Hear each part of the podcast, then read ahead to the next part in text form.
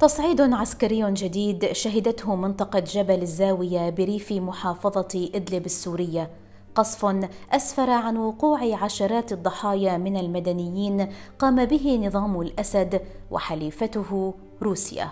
الموضوع ليس بجديد ومسلسل المعاناة الإنسانية في إدلب لم يتوقف. ربما لم يعد هذا الملف مثيرا للإعلام وأضحى غائبا عن معظم نشرات الأخبار.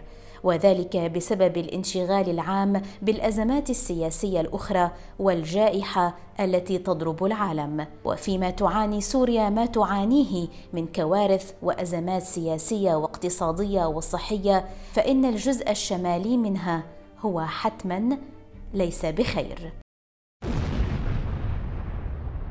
فما الذي يحدث في الشمال السوري؟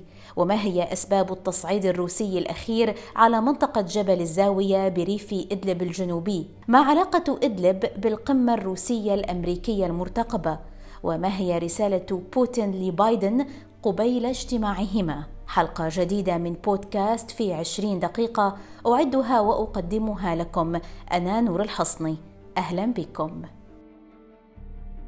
في بداية الأسبوع الجاري نفذت فصائل غرفة ما يعرف بالفتح المبين قصفا صاروخيا استهدف مواقع تابعة لقوات النظام السوري والمسلحين الموالين لها في حزارين بريف إدلب الجنوبي ومحور جورين في سهل الغاب بريف حماة الشمالي الغربي. يأتي هذا في وقت ردت فيه قوات النظام بقصف أماكن متفرقة في الفطيرة وسفوهن وأطراف البارة وكفر عويد وبينين بريف إدلب الجنوبي وأماكن أخرى في سهل الغاب. ووثق نشطاء المرصد السوري لحقوق الإنسان مقتل عنصر من فصيل صقور الشام وسبعة عناصر من هيئة تحرير الشام متأثرين بجراحهم جراء القصف الصاروخي من قبل قوات النظام على بلدة إبلين في جبل الزاوية جنوبي محافظة إدلب. بلدة إبلين ذاتها كانت قد شهدت قبل أيام مجزرة راح ضحيتها ثلاثة عشر شخصا منهم أربعة مدنيين رجل وامرأة وطفلين والبقية من العسكريين. من بينهم المتحدث الرسمي للجناح العسكري في تحرير الشام أبو خالد الشامي ومسؤول تنسيق الإعلام في الهيئة. حيث استهدفت قوات النظام سيارة مدنية أمام منزل بصاروخ موجه. وعند وصول مقاتلين من الفصائل لمكان الاستهداف بغية إسعاف المصابين جرى استهدافهم بصاروخ موجه آخر. وعلى صعيد متصل هاجم مسلحون ينتمون لتنظيم داعش الإرهابي حافلة تقل عناصر من الفرقة 25 التابعة لقوات النظام السوري وذلك أثناء توجههم إلى مطار كويرس من طريق خناصر في ريف حلب الجنوبي الشرقي. ما أدى إلى مقتل عنصرين من قوات النظام وإصابة نحو 13 عنصرا آخرين. وبحسب النقيب ناجي مصطفى المتحدث باسم الجبهة الوطنية للتحرير في سوريا فإن التصعيد الذي تشهده المناطق الخاضعة لسيطرة فصائل المعارضة جنوب إدلب من قبل قوات النظام والروس ليس بجديد ولكن زادت ضراوه هذا التصعيد خلال الأيام الأخيرة الماضية وزاد استهداف المدنيين بشكل مباشر ما أسفر عن وقوع مجازر آخرها مجزرة ابلين ما دفع فصائل المعارضة المسلحة إلى الرد على قوات النظام وقصف مواقعها بوابل من الصواريخ وقذائف المدفعية في مدينة كفرنبل وحزارين وبالقرب من مدينة سراقب. بالإضافة إلى مواقع عسكرية في جبل شحشبو ومعسكر جورين شمال وغرب حما.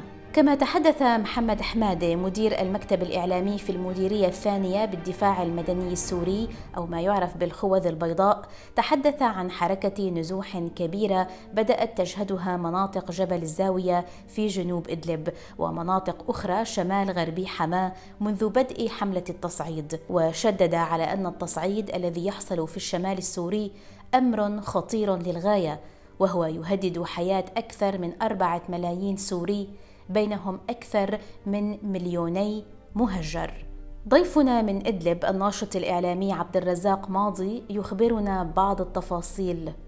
آه، طبعا كلنا شايفين التصعيد العسكري اللي بدأت فيه القوات قوات النظام والميليشيات المساندة. له وكان في مشاركة أيضا لطائرات حربية روسية على باخص على منطقة جبل الزاوية. طبعا المنطقة هي المنطقة الواقعة جنوب محافظة أدلب. جنوب أيضا طريق اوتوستراد حرب اللاذقية أو المعروف باسم الإنفور. طبعا هي المنطقة المتنازع عليها ما بين الدول الضامنه تركيا وروسيا. كل دولة عم تسعى إنه تسحبها لطرفها. طبعا الخاسر الوحيد هو الشعب السوري. المنطقة عم تشهد تصعيد من قبل قوات النظام إن كان بالقصف المدفعي أو الصاروخي. آه، بدأت آه، هذا التصعيد عن طريق قصف آه، قرية أرنبة بيوم الجمعة الماضي باستهدافها للأراضي الزراعية. طبعا القصف أدى لإصابة ثلاث أطفال. كانت إصابة منهم بحالة خطرة. بعدها انتقل القصف للقسم الشرقي من جبل الزاوية وقسم أيضا كان في قسم الشمالي. كان في استهداف لقرية بلين بثلاثة صواريخ. طبعا أدت هذه الصواريخ لإستشهاد أو مقتل. 13 شخص بينهم أطفال ونساء وكمان بينهم آه، أحد أبرز قيادات هيئة تحرير الشام واللي هو آه، أبو خالد آه، أو أبو خالد الشامي هو المتحدث العسكري باسم الهيئة. طبعا القصف كان من قبل قوات الروسية متمركزة بمحيط مدينة كفرنبيل تقريبا بمنطقة تسمى قرية بسقلة. استهدفوا الطريق الواصل ما بين قرية بلين هو طريق زراعي بين قرية بلين وقرية بليون. آه، القذائف أحدها نزل على منزل مدني آه، اسمه محمد العاصي. طبعا آه، كلياتنا بنعرف الأسماء والشهداء اللي وقعوا. هن كلياتهم من عائلة واحدة بين الشهداء 13 بينهم كان في امرأة وطفلين. القصف ما وقف عند هاي الحد كمان كان في آه، غارات روسية بذات اليوم غارات روسية على آه، بلدة كفر عويد ومحيط قرية الميزرة وقرية آه، فطيري طبعا لكن القصف الروسي من قبل الطائرات ما كان في ضحايا بشرية اختصرت الأضرار فقط على الماديات. اليوم أو قبل بأيام كان أيضا كمان كان في غارات جوية على محيط قرية منطف وقرية سارجي. طبعا الغارات أدت لوقوع آه، أو لاستشهاد امرأة وجنينة. طبعا الامرأة كانت حامل جنينة استشهد بعد بعد محاولة الأطباء آه، الحفاظ على روحه لكن للأسف استشهد. كان في أيضا بنفس الغارات ثمان جرحى. كان في خمسة منهم بقرية منطف وثلاثة بقرية سارجي. آه، فالحصيلة النهائية للغارات كانت الروسية كانت في مقتل اثنين وإصابة ثمانية آه، بالنسبة لليوم أيضا قوات النظام استهدفت آه، قرية مرعيان. هذه القرية الواقعة بالقسم الشرقي من جبل الزاوية. أيضا استهدفت بالقذائف المدفعية من مواقع تمركزها بمدينة مرت النعمان طبعا القصف أدى لوقوع ثلاثة إصابات كان في إصابة امرأة وطفلين. آه، يوم أمس أو قبل أيام كمان كان في استهداف لقرية كفر لاتا من مواقع تمركز قوات النظام بمنطقة خان السبن طبعا القصف آه، تركز على مناطق سكنية وسط القرية أدى القصف لإصابة شخصين بجروح آه، منهم كانت إصابة خطرة. ودمار في منازل مدنيين طبعا التصعيد العسكري من قبل قوات النظام قابلوا أيضا تصعيد من قبل الفصائل المعارضة. السورية كانت المتمثلة بهيئة تحرير الشام أو الجيش الوطني المدعوم من تركيا. طبعا الاستهداف الاستهداف من قبل قوات النظام جاء آه، آه، صارت الفصائل العسكرية ترد على هذا القصف باستهداف مواقع أو مواقع آه، خاصة بالنظام بمناطق سيطرته إن كان بالريف الشرقي لأدلب أو كان بالريف الجنوبي. فهيئة تحرير الشام أعلنت قبل أيام على تدمير عدة آليات لقوات النظام واستهداف مراكز الرئيسية لتجمعه في منطقة معصران الواقعة في الريف الشرقي لأدلب أيضا نصار التوحيد آه، فصيل إسلامي. أعلن كمان استهدافه لقرية حزارين كمان بصواريخ آه، سميت صواريخ أو أطلق عليها اسم صواريخ زلزال. طبعا هي الصواريخ للمرة الأولى اللي بنشهد مثلها وهي صنع محلي. آه كمان الجانب التركي آه استهدف عدة مواقع لقوات النظام. كانت أهمها منطقة جورين استهدفوا بأربع قذائف. طبعا من مواقع تمركز الجيش التركي بسهل الغاب كان في عندنا استهداف أيضا لمواقع آه، تمركز قوات النظام بمنطقة كفرنبيل وكان في عندنا استهداف أيضا لقوات النظام بمنطقة سراقب وهي الاستهدافات الثلاث اللي عم بحكي عليها هي كانت من الجيش التركي المتمركز بمحيط مدينة سراقب بالمناطق اللي خارجة عن سيطرة النظام وكمان بمنطقة جبل الزاوي وبمنطقة سهل الغرب هلا التصعيد كتحليل أنا كناشط آه، تصعيد عسكري من قبل آه، القوات النظام بالفترة الأخيرة هو الضغط على تركيا من أجل آه، كسب مكاسب سياسية إن كانت عن طريق إن كانت بهدف إغلاق معبر باب الهواء للدخول مساعدة الإنساني أو حتى بالضغط عليها قبل الاجتماع اللي كان مقرر اليوم هو أمام حلف الناتو. طبعا كلياته مكاسب سياسية ممكن يكسبوا شيء عليها على الأرض لكن تقدم بري ما بتوقع يصير. الحشودات الحشودات من قبل قوات النظام على أطراف إدلب ما تغير عليها شيء هي نفسها هي ذاتها. آه كمان لا ننسى إنه في حاليا النظام غير مستعد للمعارك بمحافظة إدلب كون في عنده عمليات عسكرية في في الريف الشرقي من سوريا وتحديدا في منطقة الباديه اللي عم تشهد خروج فلول عناصر من التنظيم الدولي وهي الفلول كانت عم تضرب وبتأثر وبتوجع كمان بقوات النظام المتمركز هناك أو حتى الارتال اللي عم تروح وبترجع من القسم الجنوبي للقسم الشمالي. يرى الكاتب السعودي يوسف الديني أن رسالة روسيا من وراء القصف واضحة. وهي أنها ورثت مسألة استهداف التنظيمات المسلحة ولو بشكل متحيز تبعا لمشروعها ومشروع حلفائها.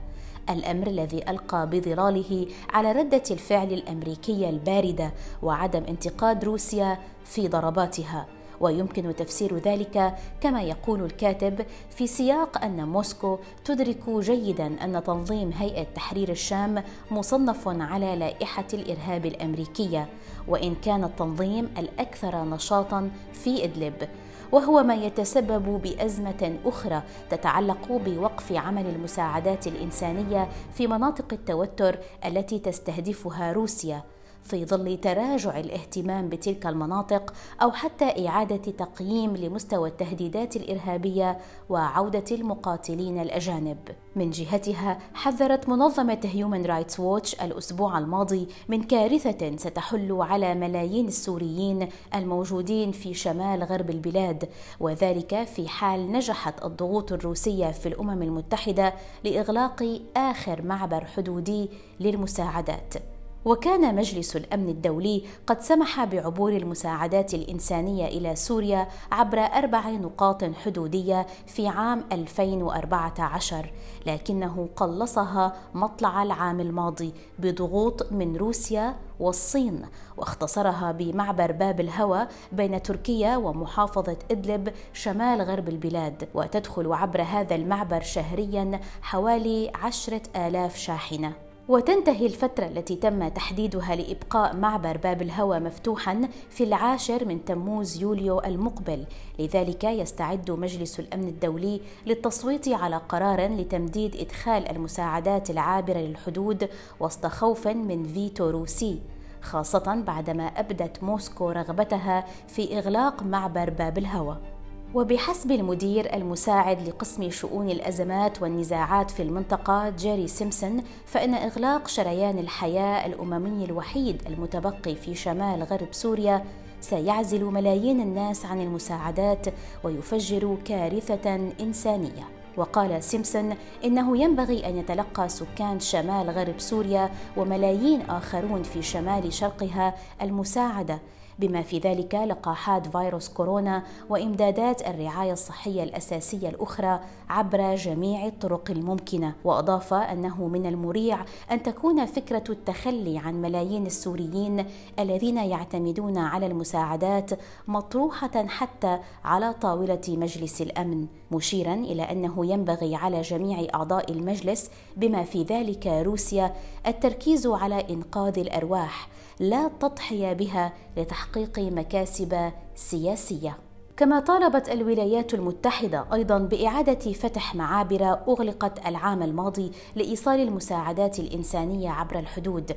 وكان المتحدث باسم الأمين العام للأمم المتحدة ستيفان دوجاريك قال خلال الأسبوع الماضي إن معبر باب الهوى هو خط الحياة الأخير الذي يمنع حصول كارثة إنسانية بحق الملايين في سوريا.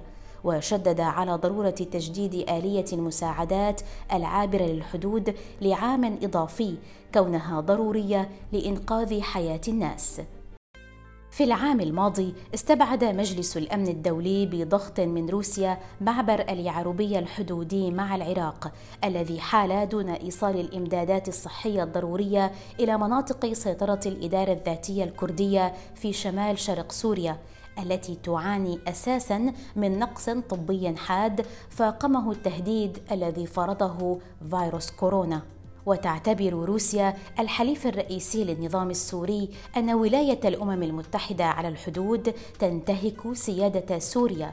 وكان الأمين العام للأمم المتحدة أنطونيو غوتيريش قد صرح في شهر آذار مارس الماضي أن إغلاق معبر باب الهوى قد يتسبب بوقف توزيع لقاحات فيروس كورونا في شمال غرب سوريا فضلا عن شحنات الأغذية والمساعدات الإنسانية الأخرى. منذ أربع سنوات وتحديدا في شهر مايو أيار 2017 أعلنت كل من تركيا وروسيا وإيران التوصل إلى اتفاق إقامة منطقة خفض تصعيد في إدلب ضمن اجتماعات أستانا المتعلقة بالشأن السوري إلا أن قوات النظام وداعميه لا تزال تهاجم المنطقة بين الحين والآخر رغم اتفاق وقف إطلاق النار الموقع في الخامس من آذار مارس من العام الماضي. ووفقا لإحصائيات وتوثيقات المرصد السوري فقد بلغت حصيلة الخسائر البشرية خلال الفترة الممتدة منذ الرابع والعشرين من آذار مارس 2019 وحتى الأسبوع الحالي 1466 قتيلا من قوات النظام والمسلحين الموالين لها من جنسيات سورية وغير سورية من بينهم اثنين من الروس على الأقل. بالإضافة ل 152 عنصرا من الميليشيات الموالية لإيران من جنسيات غير سورية. قتلوا جميعا خلال هجمات وتفجيرات وكمائن لتنظيم داعش في غرب الفرات وبادية دير الزور والرقة وحمص والسويداء وحماة وحلب. وحتى اللحظة لا يزال الاتفاق غائبا ولا تزال المفاوضات مستمرة حول معبر باب الهوى الحدودي والمعابر الداخلية التي تنوي موسكو فتحها بين المناطق المحررة ومناطق سيطرة نظام الأسد. كما يجري الحديث عن وجود توجهات دولية تقودها تركيا والولايات المتحدة لاستحداث معابر جديدة في المنطقة ووضع خطط بديلة لإدخال المساعدات الإنسانية في حال تمسك روسيا بقرارها إيقاف دخول المساعدات عن طريق معبر باب الهوى الحدودي. أما على المستوى السياسي فيقترب موعد القمة الثنائية بين الرئيس الأمريكي جو بايدن ونظيره الروسي فلاديمير بوتين في جنيف. وتقول التوقعات إن موسكو تنوي وضع الملف السوري على رأس أولويات هذه القمة على أمل الوصول إلى صفقة بينها وبين واشنطن. أضف إلى ذلك استمرار المباحثات بين واشنطن وأنقرة حول منظومة S 400 وإقامة منطقة آمنة شمال سوريا وعودة تركيا إلى إنتاج الطائرة الحربية F 35 إلى هنا نأتي لختام حلقة اليوم من بودكاست في عشرين دقيقة. شكرا لكم على الاستماع إلينا ونلتقي في حلقة جديدة على راديو الآن. إلى اللقاء.